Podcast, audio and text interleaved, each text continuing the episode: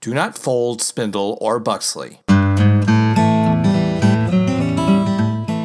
Buxley here to answer your World of Warcraft questions in this edition of Ask Buxley. This question is about transmogrification. Evandros writes Dear Buxley, how does transmogrification work?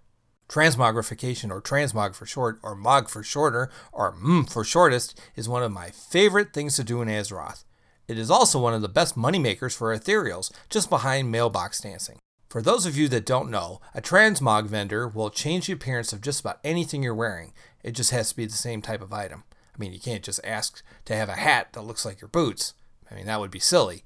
Would you really want to have your smelly boots on your head? That's why your feet are so far away from your nose in the first place. So, what happens is you pick out what you'd like each of your items to look like, and then the transmog vendor will make it look just like what you picked. The best thing about transmogging items is you don't have to have the item with you. You just have to have owned it before. This saves a lot of bank space so you can save those items you really want to keep, like that Brewfest schnitzel that you got a few years ago. Mmm. Anyway, the ethereal reaches into your mind to grab your memory of what something looks like, and voila! It changes to that item. That's the reason they call it a MOG in the first place, because the initials MOG stands for Memories of Gear, which is exactly what they're using. Oh, and if you see somebody running around in armor that looks like a bunch of crepe paper and stickers, be nice to them. They don't have very good memories. Thanks for your question! If you'd like to know what I'm up to every day, follow Ask Buxley on Twitter. If you'd like to catch up on the segments you might have missed, look for Ask Buxley on iTunes. Time is money, friend!